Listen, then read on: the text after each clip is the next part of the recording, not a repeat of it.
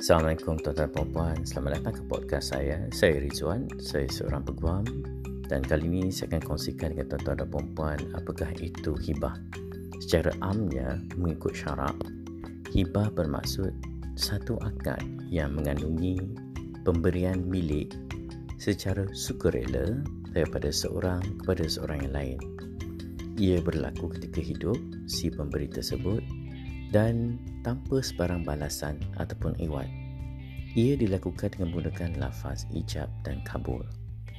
Dari segi bahasa, hibah berasal daripada perkataan kata kerja wahaba iaitu pemberian tanpa sebarang balasan. Hibah berbeza dengan hadiah ataupun sedekah dan juga infak. Hadiah biasa diberikan pada sesuatu keadaan ataupun satu kejadian bersempena dengan sesuatu acara. Contohnya, hadiah diberikan apabila seseorang itu menang sesuatu pertandingan ataupun sempena dengan sesuatu kejadian seperti hadiah hari jadi ataupun hadiah ulang tahun perkahwinan.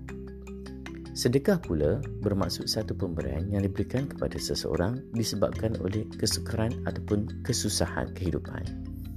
Manakala infak pula bermaksud satu pemberian yang diberikan untuk tujuan mendapat keredaan dan pahala daripada Allah. Terdapat empat rukun hibah. Rukun yang pertama adalah pemberi hibah ataupun al-wahib. Ini bermaksud orang yang memiliki harta yang memberikan hibah. Rukun yang kedua adalah penerima hibah ataupun al-mauhub lahu. Ini bermaksud orang yang menerima hibah tersebut. Rukun yang ketiga adalah barang yang dihibahkan ataupun al-mauhub.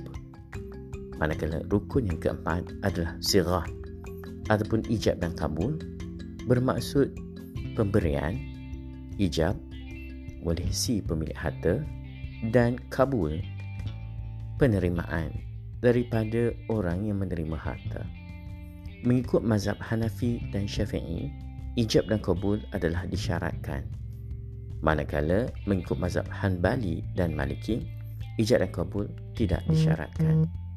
Tuan-tuan dan puan itu sahaja secara ringkas apakah itu hibah.